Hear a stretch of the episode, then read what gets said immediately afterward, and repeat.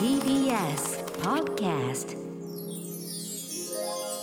Amazon Music プレゼンツバービーとお心理研究所こんばんはバービーです Amazon Music プレゼンツバービーとお心理研究所この番組は私バービーとパートナーそしてリスナーの皆さんが研究員となってこれまでの人生でたどり着いた真理トゥルースつまりこれまでのやらかしあるいは大成功から学びたどり着いた真理やそこで得た教訓などなど大小さまざまなお心理をシェアしながら気持ちよくご機嫌に生きていこうという新時代のお心理トークプログラムです。この放送の音声はポッドキャストでも配信しますが Amazon Music のポッドキャストではここでしか聞けないさらにディープなはみ出しトークが放送後夜10時に配信されます。そんなお心理研究所はバービーと月ごとにお迎えするマンスリーパートナーとでお送りしています。あっという間にもう6月だね。ということで今回から一緒にお付き合いいただくパートナーはこの方だぜどうも青山テルマです。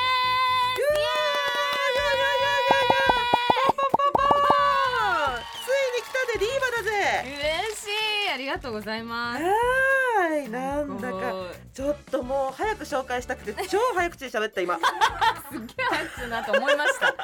う早く紹介しなきゃ時間がもったいないと思って。全然ですよ。いやもう60分じゃない嬉しい。30分番組なんでね、はい。ささっとね紹介したいなと思ったんです、はいいやー嬉しい来てくれて。いや本当に。バービーさんとは、うん。と私がバラエティ本当四五年前に 初めてバラエティを始めるってなった時に、うんうん。きっと初めての仕事がバービーさんとコントするっていうそうそうそう。お仕事で。うんもうそれがもう絶対忘れないから バービーさんってなんか私にとってすごいなんか大事な人で。やだ初めての初めての人。そうそうそうそう。そう私でもお話いただいた時にはい。コントやります、うん。フューチャリング青山テルマですって来た時えな なんで？そうなのそうなの。もうみんなハテナマークだったんだけど私もすっごい緊張してやりましたやったんでねすけど、本当にバービーさんでよかったなっていまだに本当に思いますね。本当に？でも私はいまだにハテナのままで なんで私のあのヨガのインストラクターのネタに あのコントジョインしてきたのかなっていうのは本当に。いまだに不思議なままだけどでもすごいそこからバラエティでも何回もねいやいやそうね。そうそうそう、うん。ご一緒させていただいてもらってって感じですけど。結婚してそうなのよ。1年を迎えて。ありがとうございます。したんですか？1年記念日みたいな。したよ。したの。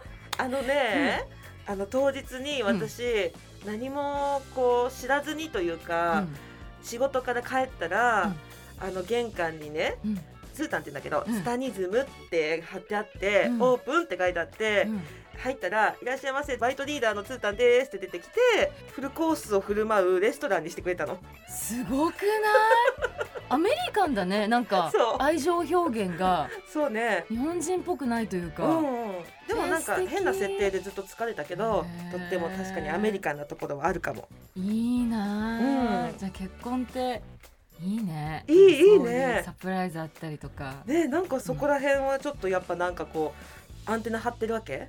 いや最近もうだから3年ぐらい彼氏がいないからおおそうなのだからコロナが始まってからもう全然出会いがそんなになくて。そうよね。その前まではどこで出会ってたの？その前はブ？いやクラブそれ偏見すぎるでしょ。マジで。私の顔見て絶対クラブって言ったでしょ、まあ、確かにラッパーと6年ぐらい付き合ってましたけど。そうなんだ。付き合ってましたけど。もうさすがにクラブで出会うことはそんなないね。ない？そうなの。だから結構言われるのよ。この顔だから毎日テキーラ飲んでそうとかうん。六本木にいそうとか。うん。結構私家が大好きでお酒も苦手なんであそうなんだ。そうあんまり外出ないから。へー。そうだから最近ちょっとアンミカさんに紹介してもらおうか計画え？してますね。大丈夫？いや絶対大丈夫でしょアンミカさんだってすごいなんかさ エリートとなんかすごいいろんな人いろんな人知ってるからそうね。アンミカさん誰かいませんかっていつも言ってますね。確かにあのアンミカさんは絶対的に素晴らしいメンズを紹介してくれると思うわけ、うん。だけどなんていうか素晴らしすぎる人がたくさん来そう。確かに。そうなの。治安が良すぎるのよちょっと。そうなのよね。そうそうそうそう。でなんかちょっとさ勝手になんか我らとか言うけど、うん。あの私たちちょっとさハートでつながりたいところあるじゃない？勝手に一緒にするけど、ね。あ全然全然ハートだね。ハート でつながりたいでしょ、だからそうなってくると完璧すぎてお金持ちとかなってきたらね。ついていけるかなみたいな勝手に。確かに今すごい勝手に言ってる。んだけど全部偏見全部偏見に進めていっちゃうけど。すいません。あすいません。プロフィール読むの忘れてたわ。あ全然全然プロフィール読みますわ一応ね。あありがとうございます。すいません、はい。ありがとうございます。えー、1987年奈良県のお生まれ。はい。3歳の時にジャネット・ジャクソンリズムネーションの PV に興味を示しテープが伸びるまで鑑賞。うん。10歳の頃からゴスペルを習い始め小学校6年生でお母様と一緒に LA へ移住。2002年に帰国拠点を東京へと移し2007年にシングル「One Way」でメジャーデビュー同年フィーチャリングゲストとして参加したソルジャーのシングル「ここにいるよ」フューチャリング青山テルマのヒットを機に人気が爆上がり翌年ソルジャーがフィーチャリングしたシングル「そばにいるね」をリリース。はい。カルチャーやファッションを題材にしたフリーペーパー「ドリームペーパー」の編集長を務められたり2019年には初のエッセイ集「人生ブルトーザー」を刊行されるなど音楽以外のジャンルでも活躍中です。はい。近年はテレビのバラエティ番組の多多数出演されてますちょいちょいちょいやばかったけどね。メジャーデビューって何ですか？すいません先輩なのに。今さ多分絶対10箇所以上は噛み倒してると思うよね,、うんそうね。今ね。うん。はい。あれ？と思いながら。で全然大丈夫。ありがとうござありがいますとうございます。取り直ししません あーちょっとこの番組はねこのみんなで一緒にこの汗も涙も海も皮脂もドバーッと流してデトックスしていこうっていう番組なんだけどはい。なんかドバーッと流してしまったものありますか？そうですね。もう溜まったプライドはうんちと一緒にバイバイっていう感じでやってます。いいですね。やっぱ流すこと大切ですか？大切です。デビューして「まあ、そばにいるね」でこうみんなにこう聞いてもらえて、うん。なんだろうなあの青山テルマはこうあるべきだとかこう見られたいとかなんかいろんな自分でなんかこうルールだったりとかななんか決め事をしてたらなんか逆にすごい生きづらくなっちゃってななんかそういういらないプライドとかうん。なんか自分はこうあるべきだとかこう見られたいとかそういうプライドってうん。意外と生きづらくするなと思って自分自身のことを。うん。だからそれをもうトイレでうんちとバラってこう流してうん。ちょっと適当っていうか何でもありみたいな感覚になった時にすごく楽になった。白いファーの帽子かぶってなくても OK そうですね。とか。そうですね。いろいろルールを戻らなくてもいいやみたいなね。そうそうそうそう。あそうなんだ。いや流れたのが羨ましいよね、えあります？なんかこうんうんううん。プラプライドっていうかここプか。ライド。まあとっくにそうですね。捨ててるかもしれないけど残ってこべりついてるものもあるかなって感じは若干するよね。まあ多少は大事ですよねそのプライドを持つのは、だからいらないプライドってあるじゃないですか。なんかこう逆にそれで自分を苦しめちゃってるっていうか、うんなんかまあいいやって思える瞬間を作ると、うん。なんかこう楽になったなーって思いますね。私もさ本当は白いシャツ着て眼鏡かけてボソボソ言うスタイルの芸人になりたかったわけ。人力車ですみたいな感じのね、はいはいでも気づいたらお尻出してるからね。なんかやっぱやっぱいつの間にか捨てられてたものっていうのはあるかもしれないかなって思います。だけどそれがバービーさんですもんね。え？それがすごい好きです。でもア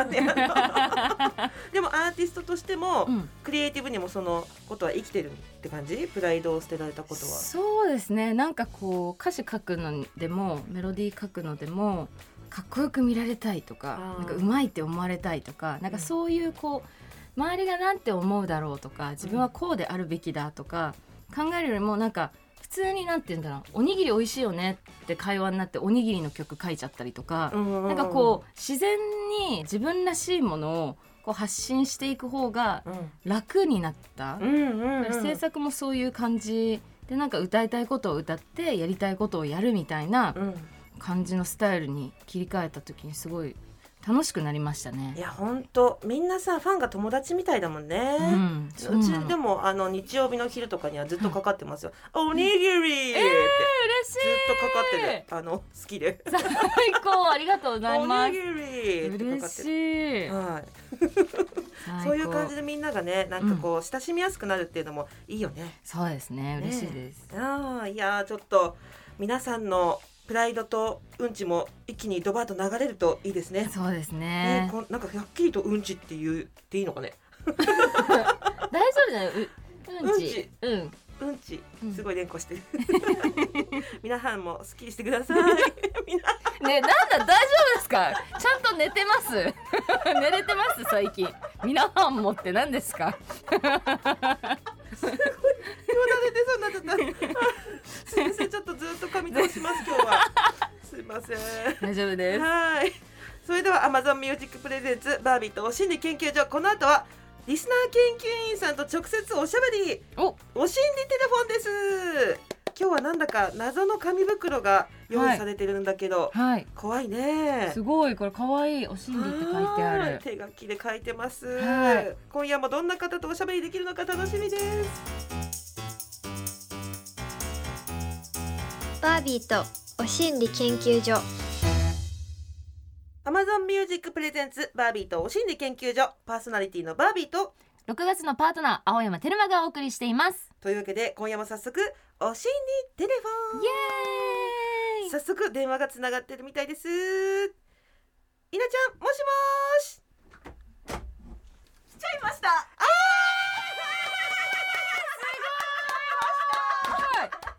すごい。あららちょっと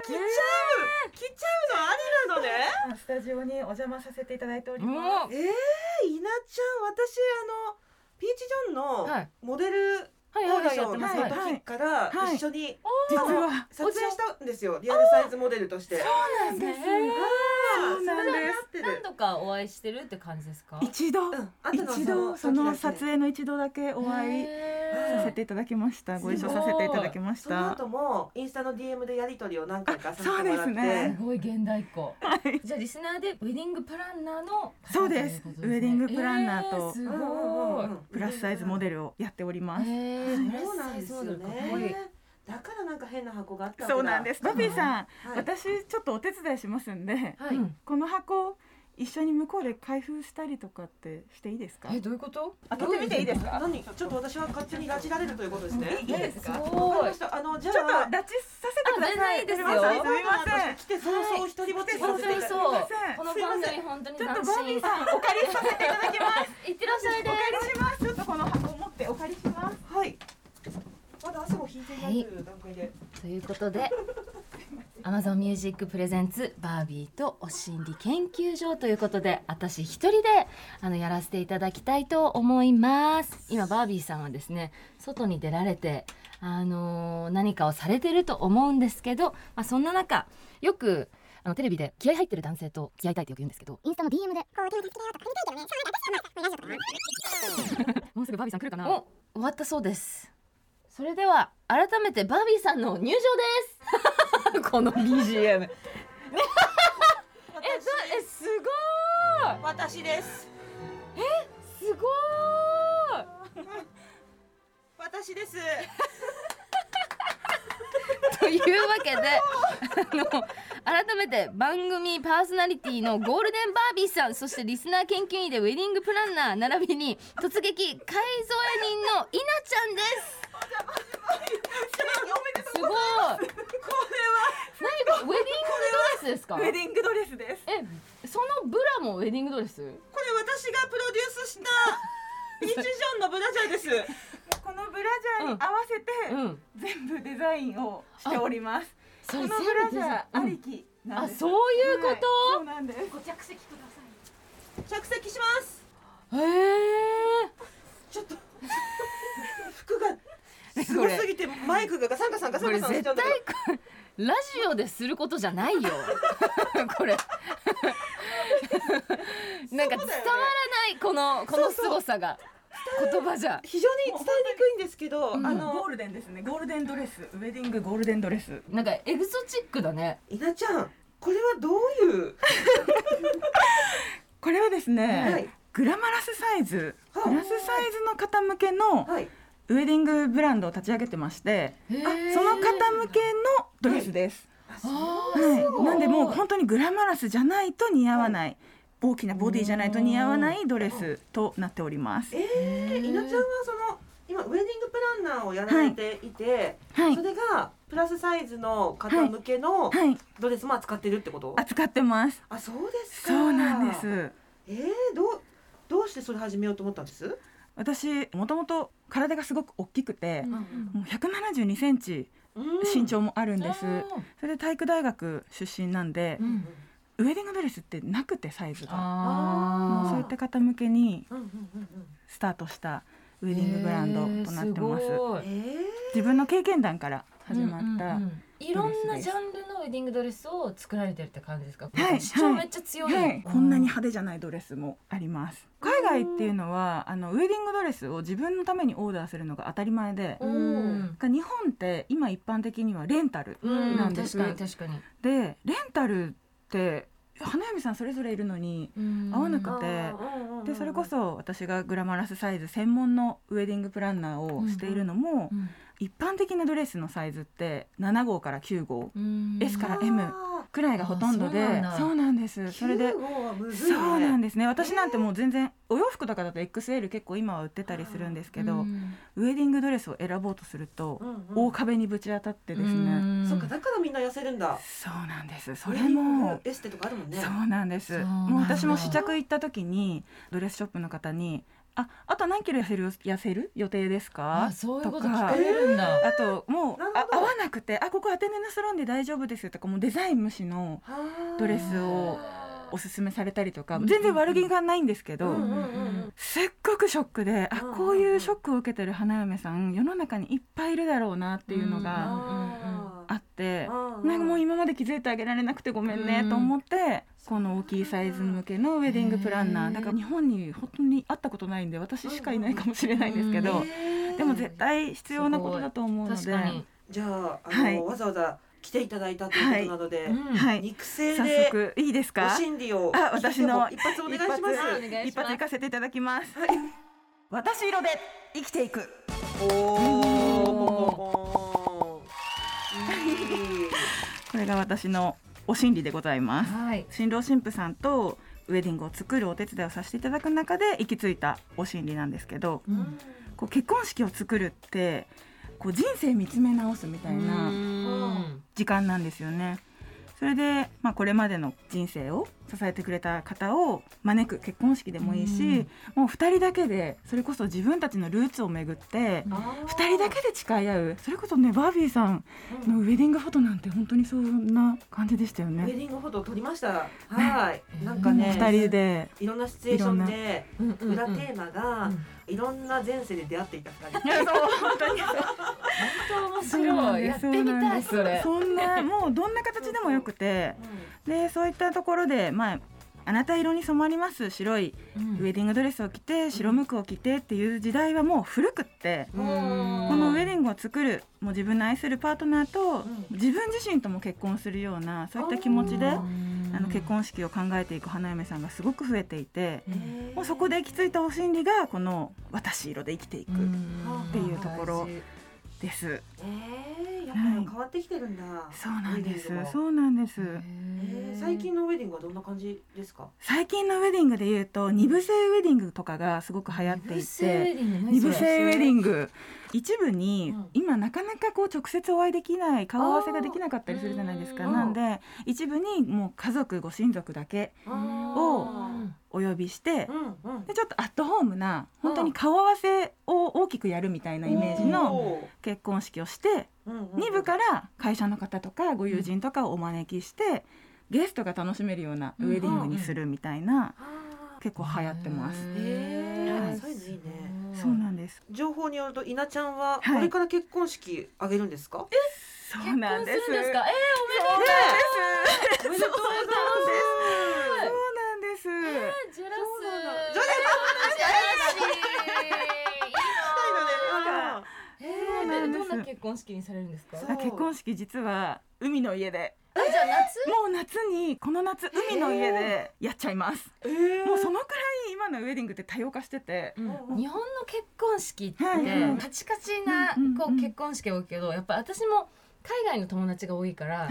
海外でこう結婚式見に行くことが多くてすごいフランクでなんか私のうん一番もう高校からの大親友の結婚式があのスペインでやったのね。でスペインのど田舎のめちゃくちゃでかい家を借りてで仲いい、まあ、家族から友達はい60人ぐらい集まったのかな、うん各国から、うんもう世界中からみんな集まって。で何が良かったかっていうと日本の結婚式って旦那さんと奥さんのチームって交わらないっていうか、初めましてみたいな感じじゃない、はい。けどその時に彼女はその前日にみんなでご飯をしたの。そのゲストのみんなでご飯してでみんなでこうグラスをカンカンカンとか言って鳴らして2人の思い出話をみんな語っていくの。えーそう。で私のシーンはこういう感じで出会ってこういうとこが大好きですみたいなことをみんなが言うと団結力が生まれるわけよ。はいみんなお祝いしようねみたいな。ななんか最高だねみたいな、うんだからうん彼の旦那さんの友達ともすごい仲良くなるし、うん彼女の友達もこうなんて言うんだろうなみんな友達。うん明日絶対全力で祝おうねみたいな気持ちになってで式をあの迎えてその後はまあご飯会みたいなのがあってで朝の4時までなんか DJ が来てクラブになったんですよその会場が。もうそれがめちゃくちゃ楽しくて私の中ではちょっと理想の結婚式というかうん。なんかみんな2人おめでとうみたいな気持ちが伝わる2日間だったからそれはすごい良かったなと思って。わあ素敵です。学校祭みたいだね学校うんでも今日本もそういったの増えていて結構日本ってパッケージ化されてるウェディングうん。が多くってもう衣装もそれこそ式次第も全部決まってるみたいなのからもう何時から何時まで箱貸すから何やってもいいよ。何持ってきてもいいよ。うんみたいな会場さんも今増えてる増えてます。なんであーそっか。確かにそういうのもいいいいなって思ってきた式を挙げるという大切さ。式上げてなかったんでしたっけ？バビさん。そうそうそうあ挙げてないです。よ対上げてほしい、えどういうなんで？なんかそんなに？あります？理想。なんか上げるとしたらこういうウェディングみたいな。いやーちょっとやっぱ恥ずかしがり屋なので私。あの二人きりがいいかな。あでもベガスとかいいんじゃないですか？今 elope ment wedding っていう二人きりのアメリカでは結構人気ですよね。そうですよね。はい。ヌーディストビーチとかあるかなあいいんじゃないヌーディストビーチ。ヌーディストビーチでえいいですいいですね。もう全然できない。最高です最高です。神父さんだけあの服着てるみたいな。ね全然できると思う。あ妄想が止まりません。そういうのもいいなと思ってる。なんかドライブスルーウェディングとかさブリットニー・スピアーズがやったようなはいはいなんかベガスでドライブスルーみたいな。うんそういうのもいいよ素敵でねす。うわーちょっとなんか本当に一人ずつの欲望を叶えてくれる感じ。うん。そうですね。花嫁さんのもう一番の相談役でいたい。あー。アイデアも。ちょっと稲ちゃんの話も尽きないので一旦これをポッドキャストの方にも居残りしてもらってもいいですか？もちろんです。じゃあそうしてもらおう。ねではお時間のようなのではいここまでここまで。終わり方。何何何昔昔 Amazon Music Presents バービーとお心理研究所。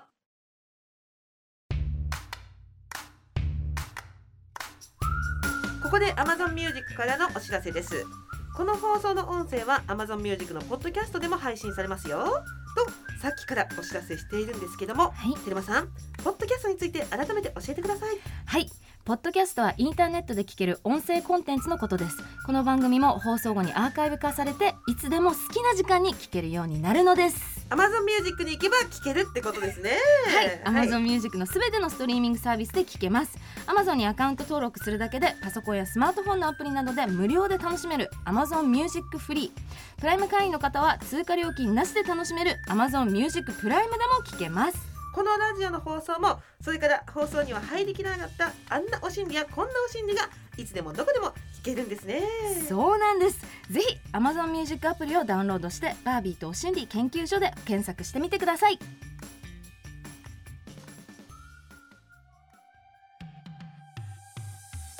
バービーとお心理研究所エンディングのお時間です。番組ではリスナー研究員の皆さんからのお心理を大募集。仕事や恋愛の失敗から学んだ教訓やお心理スキンケアやメイク食生活などのお心理家族や友達との関係であるいは職場でこんな波があるんだけど解決ヒントになるお心理ありませんか？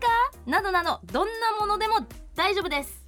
電話出演 OK という方は電話番号をご記入の上番組公式 LINE にメッセージをお寄せください LINE アプリからお心理研究所で検索してくださいね。LINE には番組 Twitter や Instagram のアカウントからも飛べます。匿名 OK だよ。声も変えられますので安心してください。もちろんメールでも受け付けてるよ。アドレスはお心理アットマーク tbs.co.jp お心理の綴りは OSHINRI です。電話出演してくださったリスナー研究員さんには Amazon ギフトカード1000円分をプレゼントします。皆さんからのプリップリのお心理をお待ちしております。そしてそしてここでなんと一つお知らせがあります。6月24日金曜日の夜に番組の公開収録をすることが決まりましたはい渋谷にある Amazon Music のおしゃれなスタジオで24日の夜7時から8時の1時間コロナ禍ということもあるので会場に招待するのは15人限定です。当日はバービーチャンネルで生配信するのと7月に放送やポッドキャストでもその様子を紹介します。公開収録のテーマはじゃじゃん恋愛体験デトックス。こんなひどい LINE が来たとか相手の不可解すぎる行動。自分が言ってしまったあんな発言今思うとなんであんな人と一緒にいたんだろうなどなど頭の中にこびりついて嫌な思い出忘れられない後悔といった老廃物を笑い飛ばしながら輩出しましょう。ゲストはこの番組を聞いてくださっている漫画家の滝波ゆかりさん。恋バナ収集ユニット桃山商事の清田孝之さんです。お二人とも私面識あってね滝波さんなんかはお食事に行ったりなんかもこの間したぐらいの感じでなかなかお話が止まらなかったお二人なんですけどなあこれは波乱の予感です。集まってくれたリスナーさんの恋愛体験を聞きながらワイワイと恋愛談義していきたいと思います。ちなみに来てくれたリスナーさん顔は映しません。声のみですのでどぎつい体験談でもぶちまけにぜひ来てください。参加希望の方はお心理研究所の LINE にお名前と年齢そしてこんな体験があるよという内容を書いて6月13日月曜日までに送ってください。番組 LINE はホームページや Twitter、Instagram からも飛べます。ご参加いただく方は14日火曜日までに詳細を LINE でご報告します。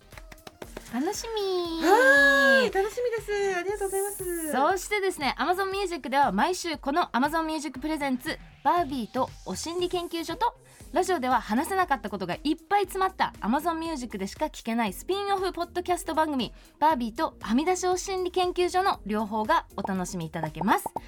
どちらも更新はこの後火曜日の夜10時です。詳しくは番組ホームページをご確認ください。いやー30分では収まりきれそうだね。ませんもりもりだったね。来週もぜひぜひお付き合いお願いしくださいます。というわけでバービーとお心理研究所今夜はここまでお相手はバービーと青山テルマでした。それではまた来週。バイビー